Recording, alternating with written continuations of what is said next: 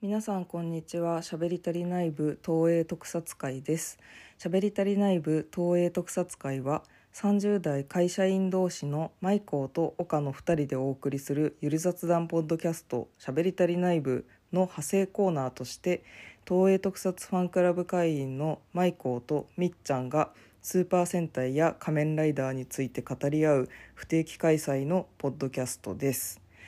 はい、卑屈なのに人が大好きなマイコーです。そして引きこもりだけど好奇心旺盛なみっちゃんです。はい、よろしくお願いします。お願いします。はい、みっちゃんとマイコーはアバタロー戦隊ドンブラザーズにハマったことをきっかけに東映特撮ファンクラブに入ったんですけれども、東映特撮ファンクラブというサブスクですねが、東映特撮ファンクラブの中にはですね、スーパー戦隊と仮面ライダーの歴代のコンテンツ、それからその派生コンテンツ、バラエティ番組とかインタビューとかがもう初代からもう昭和の時代から令和に至るまで膨大にありすぎて、ちょっと何から見ていいかわからないので有識者に教えてもらおうと思いまして、本日はゲストを呼んでおります。おそのさんです。はい、こんにちは。好きなハリーポッターはアズカバンの囚人おそのです。そうなんだ。よろしくお願いします。そう、ちょっと最近ハリーポッターにそうなんだハマり直してる感じ。私はハリーポッターはアズカバンの囚人までは完全に読んで、そこで私のハリーポッターは止まってて、なんかテレビで死の秘宝を放映してて、うわ大変なことになってるっていうのを見たんだけど、映画もアズカバンの途中で止まってしまってますね。そう、映画はいまいちなんだけど、やっぱ小説の方がおすすめです。そうなんだ。ちょっと、はい、まさかのハリーポッターから入るという東映特撮会でしたが、ハリーポッターもね、人気根強くて、私の周りにも好きな人たくさんいるんで、また読んでみようかなと思います。はい、そしていよいよおそのさんにおすすめコンテンツを紹介していただきたいなと思うんですけど、おそのさんは東映特撮ファンクラブのサブスク会員ではないのですが、以前からずっとね、よく仮面ライダーとかスーパー戦隊が好きで、普通に通常放送でたくさん見たりとか、それこそ学生時代とか子供時代から好きで見てるので、今日はおそのさんに我々におすすめしたいコンテンツを紹介していただきたいと思います。これはあれですか、単純に本当に私の好みの面白かったやつをお伝えすれば、そういいということでいいですよね。そうだね。もうおそのさんがこれをぜひ見てっていう自分の好きなコンテンツを紹介してほしくて、ちなみにね、我々は何を見ているかというと、私は主にはアバタロー戦隊ドンブラザーズとそのオーディオコメンタリー、東映特撮ファンクラブではアバタロー戦隊ドンブラザーズ全話のオーディオコメンタリーが公開されていて、副音声で制作陣のコメントが入ってるっていうやつと、あとドンちゃんっていうドンブラザーズチャンネルっていうキャストの皆さんによるバラエティ番組、それから最近、キラメイジャーを見始めて、マシン戦隊キラメイジャーめちゃめちゃ面白いですね。あとは仮面ライダーちょこちょこ見てという感じです。みっちゃんはどうですか？私は全カイジャーを見ています。あと仮面ライダーファイズ、ファイズもちょっと見てます。ドンブラザーズの、脚本を書いて大先生の作品だっていうことで、会社の特撮好きな子が勧めてくれて、確かに面白いという感じです。はい、はい、ちょっとおそのさんの好きな、はい、おそのさん的にじゃあ、一番好きな作品は、仮面ライダー龍騎です。お、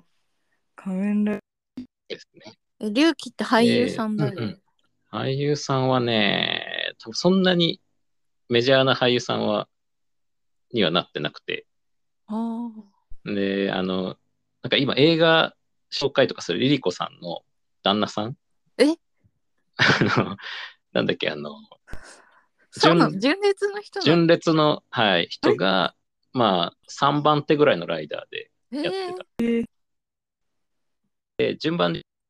2人が今見てるファイズの1個前の仮面ライダーになりますね。で、一応、なんか今仮面ライダーって昭和にやってたシリーズと、平成から始まったシリーズがあって、うんうん、それのまあ3作目にあたる作品かな。うん、平成の1号目が、まあ、小田切丈がやってたクーガっていう作品なんだけど、それのだから3つ目かな。うんうん、ファイズが4つ目になるのかな。クーガ、アギとリュ。あ、そうそうそうそう。今調べるのは。そうです。なんか、レザネの脚本は小林靖子さんと井上俊樹大先生だから。ああ、それもそっか、井上先生なんだ。ね、そうなんだ。そう。なんかあれだね、平成ライダーっていう言葉は聞いたことあったけど、よく分かってなかったんだけど、なんかよくよく見たら仮面ライダーって平成に入った1989年で一回その回が最後になってて、その後そのクーガで再開するまで結構10年以上とか間が空いてて、それがさっきのクーガ、アギト、リュウキ、ファイズっていう平成ライダーなんだね。一応3番目ってことで、結構後々のライダーシリーズにも取り入れられた要素というか、うんうん、があった作品で、結構当時としては異色の設定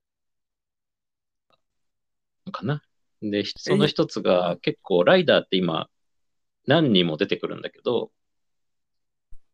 結構龍騎が結構13人ぐらいライダーが出てくる、ね、今そう作品になってて、見たらすごいよ、13の神だって感じで。基本的にライダーってやっぱ一人なんだよね、1作品に対して、昔の昭和とかの時代は。で、その2番目のアギトで、まあなんかメインのライダーと、なんかちょっと、なんだろうな、ちょっとしたライダーが2人ぐらい追加で出てきて、ああ、バットマン方式、わかんないけど、そうそうバットマン方式で、その3番目の龍騎でいきなり10人以上に増えるっていう。攻めてる。結構ね、戦隊でも5人なのに、10人以上出るっていうのが、まあ、当時は衝撃だったのと、あと結構今戦隊とかライダーとかもそうなんだけど、まあ、おもちゃ的に言うとこう、連動アイテムっていうのがあって、まあ、低価格の買いやすい、なんだろうな、集めやすいアイテムみたいなのがあって、それをまあギアみたいな、そうそう本体に読み込ませることでそのアイテムに応じた反応をするっていうのがあるんだけど、それが多分初めて出た。ああ、その走りなんだ。そうで、仮面ライダー龍騎はカードを使って戦うライダーになってるから、そのカードを集めて、カードによってこう鳴る音が変わったりとかして、まあ、おもちゃとしては楽しめる。なんかそのカードをセットするみたいなこと。あ、そうそうそう。へえ、そうなんだ。なんか今さ、ちょっと見たんだけど、ちょっと読んでもいい？なんか。すごいんだけど、なんかちょっと思った以上にさ、ちょっと尖ってたからびっくりしたんだけど仮面ライダー龍騎のね、一番上に書いてある文章、平成仮面ライダーシリーズ第3作である、キャッチコピーは戦わなければ生き残れないで、概要欄の一番上のところに13人の仮面ライダーが自らの望みを叶えるために最後の一人になるまで殺し合い続けるという人間同士の競争それに付随する人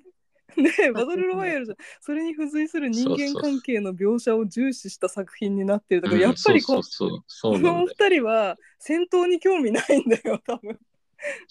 人間ドラマに、ね、やっぱりキャラクターがやっぱり良くて、すごいね、なんか子供の頃、しかも中学生ぐらいの頃かな、一番見てて、で、成長して大学生ぐらいになってもう一回見直したんだけど、それでもやっぱり面白いなと思った作品だったんだよね。なんかさ、ちゃんと見てないからあれだけどさ、今やってる仮面ライダーギーツザイアグランプリをちょっと思い出した、そうでもギーツなんかもうぬるいぬるいって感じ。本当個人的な感想だけどギーツは割となんか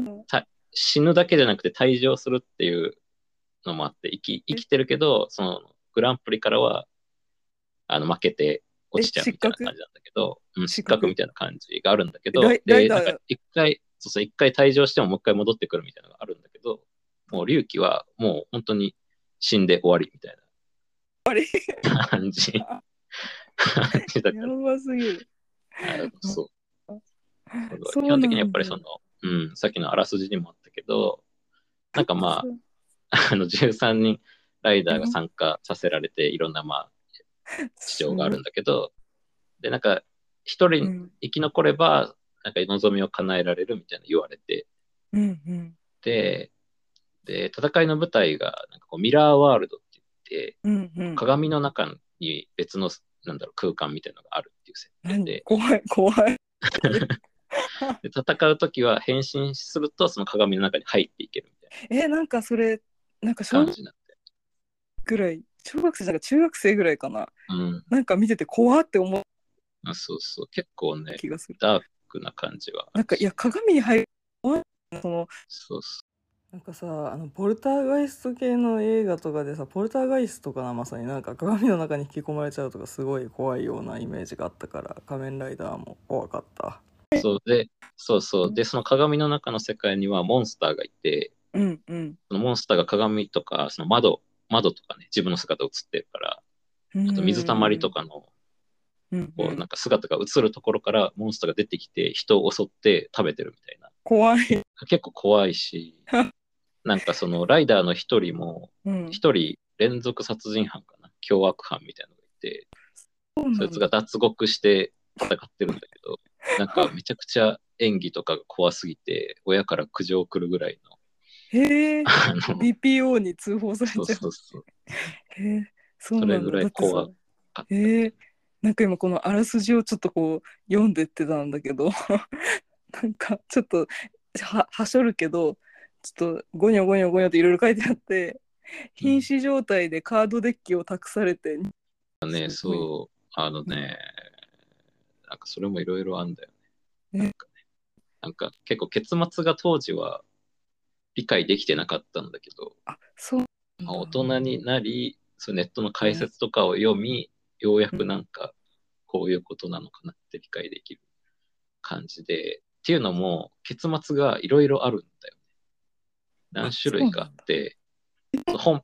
テレビシリーズの本編の結末と、なんか本編より前に映画で結末みたいなの別の結末みたいなのやって、そんなことさらに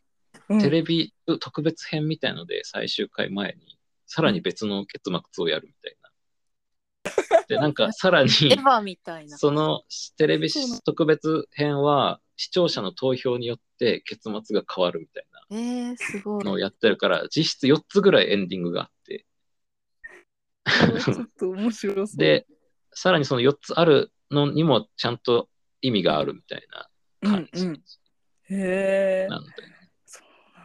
で、それ面白そう。すごくなんかでもその平成ライダーの最初の方って本当にママ向けに振り切ってたっていうか、そういうイメージあるんだよね。やたらシリアスでイケメン俳優使ってみたいな感じで、いとこのお母さんとかが見てて、なんかちょっと見てたけど本当にこう話が子供が理解できないぐらい、難しいよね。多分だけど当時は結構昭和に見てたお父さん世代、昭和に見てた人が多分お父さん世代になってるから、そういう人たちがまた仮面ライダーが始まるぞっていうので見てくれるように多分ちょっと大人っぽくしてたんじゃないかなとは思う。そうね、ギリギリ平成ぐらいで多分、終わってんだよね。10年以上空いて、そうだね、2000年に確かにお父さんになってるから、うん、今はね、そうそんな感じだ、うんうん、今は結構その若手イケメン俳優の登竜門みたいな感じになってるし、うんうん、割とお母さん狙いな配役とかも多いとか。そうか。でもなんか今の方がまだ子供も若いそうね、うん、ストーリー的には割と低年齢化してきてるなっては、なんか低年齢化してるよね、うん、なんかそうもともとリバイスとかね、うん、そうもともと戦隊の方がより低年齢向けだからストーリーもより低年齢向けだったんだけど、うんうん、最近なんかストーリーだけ見ると、うん、ライダーの方がちょっと子供っぽくて戦隊の方がちょっと大人も楽しめる感じに最近なって、うん、確かになんか気はする、そんな気はする。なんかうちのさ、そのうちの家でその東映特撮ファンクラブが見れるから、その旦那の友達で仮面ライダーがめっちゃ好きっていうかお父さんがめっちゃ好きな人がいて、うんうん、ですごいそのご本人も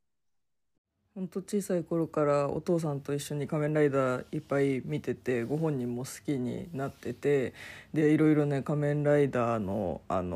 オープニングだけ見たりとか1話だけ見たりしたんだけど、その時に仮面ライダーブラックが面白いって言って教えてくれてみたら確かに面白かったんだけど、なんか本当ダークなもう初っ端から家族トラブルというか金銭トラブルというか、なんか主人公のお父さんの博士がなんか悪の組織と契約をしちゃってて、まあ、その生贄というか犠牲となって息子の体に石を埋め込まれて改造人間になっちゃうっていう、でなんかもうすごい初っ端から悪の組織に取り込まれるみたいな。そうだね、結構すごい面白いけど最初からもうめちゃめちゃシリアスっていう感じだったね。そう、もともと仮面ライダーってあれなんだよ、敵側に改造されて、ね、改造されるっていうあれだよね、そうだよね、仮面ライダー1号の時点でそうだから、うん、その感じがすごいあったからちょっと結構ダークな感じで、うん、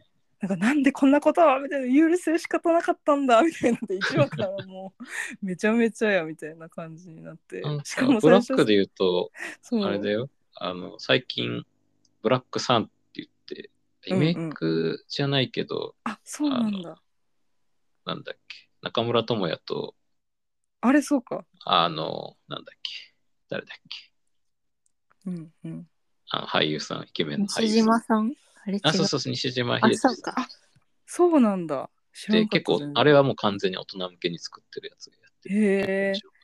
そうなのか。いやなんかさ、そう全然関係ないけどブラックの中でさ、なんかみんなあれがブラックさんみたいな感じで言ってて、すごい最初敬ってんのかと思ってさ、ブラックさんなのかと思って。さん付けで呼んでる。黒い太陽だった。黒い太陽ブラックさん。どういうことなんだみたいな。その悪の組織もブラックさんにはさん付けな。違う。でもすごい面白かったけど、なんか私はその仮面ライダー詳しくないけど、最近の仮面ライダーとだいぶブラックすごく良かったけど雰囲気はだいぶ変わったなと思ったから、みっちゃんとおかちゃんと一緒に見に行ったどんぶらと一緒の映画でやってた仮面ライダーリバイスのバトルファミリア劇場版のやつをじゃあちょっと見てみようって言って比較のためにみんなで見てみたのよ、うんうん、でアクションがすごかったんだよとか言って進めて見たんだけど、私の中ではケイン小杉のアクションがすごい良かったからし、演者さん仮面ライダーの普通の演者さんのアクションもうまかったから、なんかアクションの見応えがあるみたいな、ドンブラとの対比でそういう記憶だったんだけど、なんか改めて見てみたらすごいノリも明るいし、ブラックを見た時におーかっこいい渋いみたいな感じだったんだけど、なんか全然もうそもそもの雰囲気が最近は違ってて、かなり、まあ、リバイスが特にっていうのはあるのかなと思うけど、かなり、うん、ノリノリで渋さはあんまり最近はないかって感じです。うんうんうんうんうん。もうね、結構だからさっきの龍騎も大人向けな内容ではあるから、ね、なんか今見てもまあ2人とも楽しんでもらえるんじゃないかなと思います。おー、すごい。見てみようかな。うん。なんだ13人の面談なんかそこら辺だったらなんか見てる気がするんだよね。要潤とかさあ、要潤はねアギトだね。アギトか、アギトの2号ライターぐらいか。うんうん。あ、そのバットマン方式。あ、そっかそっか。あの2作品目のやつ、ね、クーガの次の、うんうんうんうんうん。で、ね、浅野さんのおすすめはその次のやつだね。そっか。龍騎。そう。多分ちょうど中学入って部活始まって、あんま見れなくなったぐらいの。うん、ね。うん。小学校までは見てたよね、みんな。そうそうそう。これあれだね、監督がどんぶらの監督ってた田崎龍太さんで。ああ、そうだ。プロデューサーもね、白倉さんもいる。うん、あ、うん、あ、じゃあ結構。じゃあこれは我々はいいのではハマれるんじゃない好みがいかよってる。あ、オープニング松坂さん。すごい。そうなんだ。知らなかった。サトシ。そうなんだ。あれサトシだよね。そう。今オープニング聞くとちょっとテンション上がるぐらいの。思い入れはある。確かに。なんかファイズもさ、この曲がオープニングだったんだ。あ、ジャスティファイズっていうイッサの歌、ダパンプの。あで、あ、これってファイズの歌だったんだって聞いたことあるけど知らなかった。そう、なんかそういうのもあった。あとクライマックスジャンプが何かの曲になってたんだよな。忘れちゃったな。どれだったかな。その AAA のクライマックスジャンプは知ってたけど、クライマックスジャンプが仮面ライダーの曲だったなんて知らなかったなというやつがあったんだよね。そうそう、なんかそういう結構有名な曲をやっぱ有名な曲をっていうか、その ABEX 提携になってから多分、うんうん、これ聞いたことあるっていうのがいっぱいあった、うんうん、そうか。龍騎ちょっとこれ制作陣的にこのドンブラザーズが好きだったら好きそうなメンバーな気がするから、ちょっとぜひ見てみようかな次。そうだね。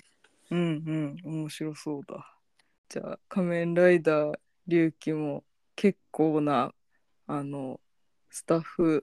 さんというか制作陣の方々がドンブラザーズとね、かぶっているので、我々ドンブラザーズファンも安心して見始めて、そして期待通り楽しめそうと期待していますうん、うん、そう、ちなみにファイズをね見た時に思ったんだけど、うん、そのさっきもちらっと言ってたんだけど、やっぱりこの井上大先生は戦闘シーンのアクションとか人間ドラマ描くのが好きなんだなと思って、うん、まあ、そこが面白いのかなって。この方の脚本の場合はそこが面白いところなのかなって。ファイズもなんか普通の人が怪人化しちゃうんだよね、うんうんうん、で怪人になっちゃう苦悩みたいなのを描いててだからなんかすごいなんかもう幸せな生活全部失っちゃって怪人になってしまった辛いみたいな、結構本当に辛い話とかをやってるんだけど、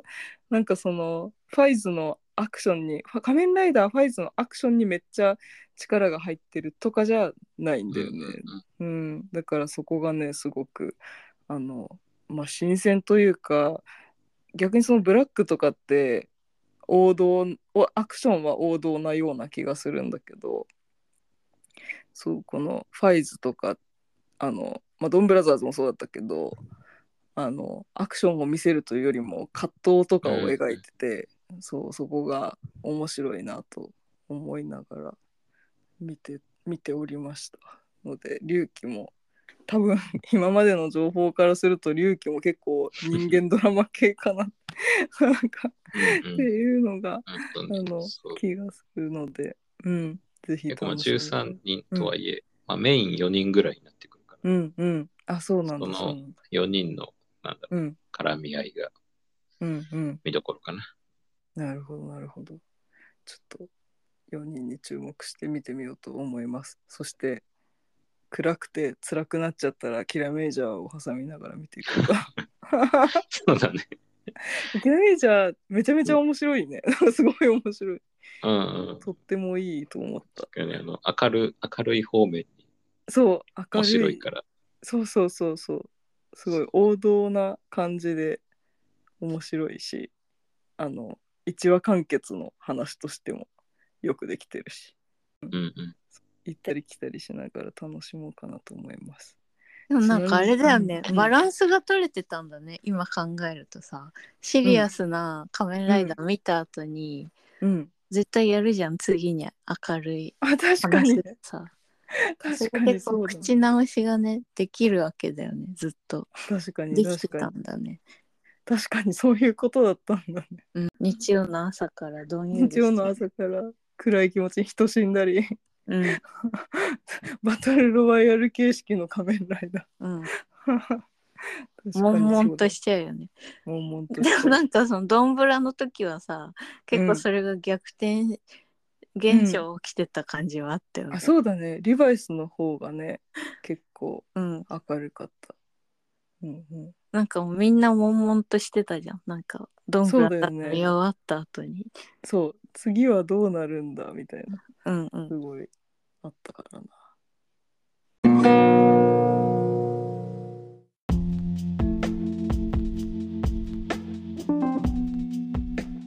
はい、ということでね、今突然効果音流して場面を転換するという今までに全くやったことのないエフェクトを入れたんですけど、ここからちょっと急遽なんですけど、私一人で今回のまとめパートに入りたいと思います。というのもこの後も実際には3人でみっちゃんとおそのさんと喋っていたのですが、本編中にもちょっと何箇所か音が飛んでるところとか乱れがあったと思うんですけど、ちょっとこの回の収録中どうしても音声の調子が悪くて、ちょっと最後の方の数分がどうしてもガビガビでちょっと聞き取れなかったので再録したんですけど、ちょっとそれもうまくいかずというところで、もうみっちゃんとおそのさん大変申し訳ないのですが、私が3人分を代理でまとめようというところで今急遽撮っています。でちょっと私一人に気になっちゃって変な感じなんですけど、今回はね仮面ライダー龍騎のおすすめをおそのさんにしてもらったっていうところで、脚本がねドンブラザーズを書いた井上俊樹大先生の弟子である小林靖子さんだったりとか、ドンブラのチーフプロデューサーかなの白倉さんがプロデューサーの一員として龍騎にも参加されてたりとかっていう感じで、制作陣的にもねドンブラファンがハマれそうなメンバーの皆さんだなというのを感じたので、ちょっとぜひぜひ楽しみに見てみたいと思います。なんかおそのさんの話からミラーワールドにかなりの恐怖演出感を感じてて、ちょっとホラーっぽい感じなのかなと思ったりもしたんですけど、まあおそのさん曰くホラーっていう感じの演出ではないけどどんより感はあるっていうので、まあ、なんとなく私の中でも仮面ライダーってすごいどんよりとしたイメージで、なんか記憶の中にある仮面ライダーって日中普通の家屋、なんかそのアジトとかじゃなくて普通の家屋にいる時って常になんか照明がついてない、普通家にいたら電気つけると思うんですけど、なんか昼とはいえ照明ついてなくてすごい薄暗いみたいなイメージがあったんですよ、その平成の時に見てた仮面ライダーって。なんかそのどんより感はやっぱり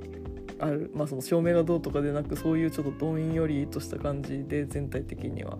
進んでいくみたいなんですけど、まあ大人だからこそ、まあ、楽しめるダークさというかもあるかなと思うので、ちょっとぜひ龍騎もね見ていきたいなと思います。この今切り替える前にみっちゃんとね言ってたドンブラザーズとリバイスの時はその明るさ暗さみたいなのがちょっと逆転してた感もああったねっていう話もあったんですけど、確かにそのリバイスって相当ノリノリな感じでノリノリな悪魔と一緒に戦う話だったと思うんですけど、結構ねドンブラザーズの方がシリアスというか、かなりの大事件が起こり続ける脚本みたいな感じだったので、確かにねちょっとみっちゃんとよくなんかいろいろと大変なことが本編内であっても、最後ドンブラザーズっていうエンディングテーマ、ドンブラコドンブラコってやつが流れるとなんか全て万事 OK みたいな気持ちになるって言ってたんですけど、だんだんね終盤になるにつれてそのどんぶらこ流れたぐらいじゃちょっとなんか収まらないぐらい、次どうなるんだとか、人が死んでるぞとか、いろいろなことがねあったので、まあ、確かにそこはドンブラザーズのそのアリューだけど面白い部分というかでもあったりするし、なんか大人だからこそ、まあ、ちょっと複雑化してるような感じもあるけど楽しめる内容だったのかなと思ったりもしました。ということでそんなね脚本の井上俊樹さんも龍騎にも関わってもいますし、ちょっとぜひぜひねしっかりと見てみたいなと思います。はい、ということで細野さん、今回は龍騎をおすすめしてくれてありがとうございました。そしてみっちゃんも何度も出演してくださりありがとうございます。ということで今回はここまでです。次回はまた3人になりますのでよろしくお願いします。